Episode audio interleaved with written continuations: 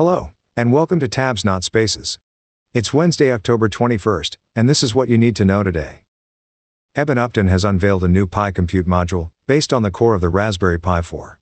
The project's compute modules package the CPU and supporting hardware into a smaller form factor than normal Raspberry Pi boards, and have proved so popular with industrial customers that they now account for half of all of the Pi hardware sold annually. While previous versions of the compute module were designed to mount into industry-standard SO-DIMM sockets, the new module adopts a more compact footprint, which will allow for its use in physically smaller applications, but demands some re-engineering from existing adopters. The new board is available in 32 different variants, allowing the customer to specify exactly how much onboard storage, RAM, and so on that they'd like to purchase, and a separate external antenna kit can be bought to boost signal strength for projects that house modules in metal cases, or in areas of weak reception.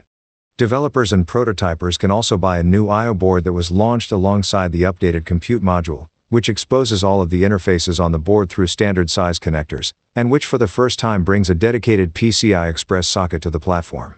And while the new compute module will no doubt prove a hit with its intended audience, the week also brought some good news for hobbyist Pi 4 users. The Vulkan driver for the platform that's been under development now implements the full Vulkan 1.0 API, and has been merged into the upstream Mesa project, so it'll now be easier to access by regular users, and also by developers looking to help add some final polish to the driver. Version 9 of Trisquel has been released. The distribution is one of only a handful that receives the blessing of the FSF as respecting your software freedom, and is available with the MATE, LXDE and KDE desktop environments. Based on Ubuntu LTS releases, the project aims to push out a new version around 6 months after its parent, but has consistently failed to do so. The previous version of Trisquel didn't appear until almost 2 years after Ubuntu 16.04 landed, and the latest release has stretched that timeframe even further, with its rebasing to Ubuntu 18.04 having taken fully 30 months.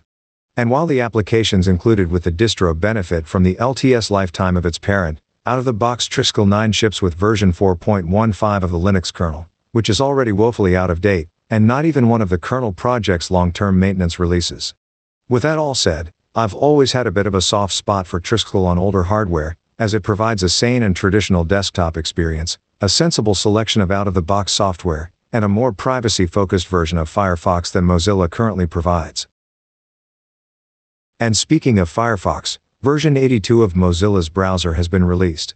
The update is a fairly minor one, but improves control over picture-in-picture video playback for desktop users, and Mozilla claims that code changes will see the new version gaining speedups in several areas.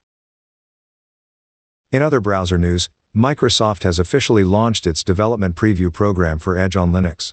The company is initially providing deb packages to support Debian and Ubuntu, and RPMs for Fedora and OpenSUSE, with new builds planned to be available on a weekly basis. While early preview versions won't support anything other than local user accounts, Microsoft is promising to implement additional sign-on options and support for features like account syncing in future preview releases. And in another move that may have taken some by surprise, the Microsoft-founded .NET Foundation recently joined the Open Source Initiative's affiliate program. The .NET Foundation currently acts as an advocate for over 100 related open source projects, and has stated that it is excited to be joining the OSI, and is looking forward to working with the organization and other members of the OSI affiliate community. On the corporate front, IBM announced yet another fall in revenue in its latest earnings report. The company has now seen its income drop in 29 out of the last 33 quarters, with falls across all of its service divisions, except for its cloud business. Income from Red Hat helped buck the trend in that one specific sector, with the Linux vendor booking a relatively healthy increase in revenue of 16%. But with IBM declining to provide future guidance for its next set of results, few analysts are expecting to see an immediate improvement in the company's overall financial prospects. Intel has announced that it plans to sell its non-business to South Korean chipmaker SK Hynix. While Intel intends to keep hold of its premier Optane technology, the deal will see the intellectual property and manufacturing capability associated with its non-business being purchased for $9 billion, and Intel expecting to completely exit that marketplace by 2025. Let's round off today's corporate news with an update from iX Systems. While the company was announcing a new range of storage appliances that could be appealing in a variety of settings from remote office through to data center use, it also unveiled the alpha release of a new Debian-based software platform named TrueNAS SCALE.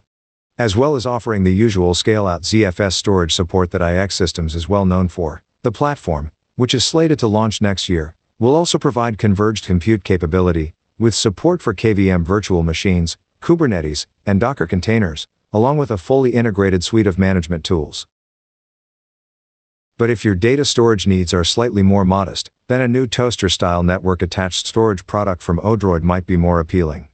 The case of the new device features a power jack, microSD slot, gigabit Ethernet, and USB and HDMI ports on its rear, and allows you to drop 2 SATA hard drives or SSDs into vertical slots on its top, just like you would with a regular bread toaster.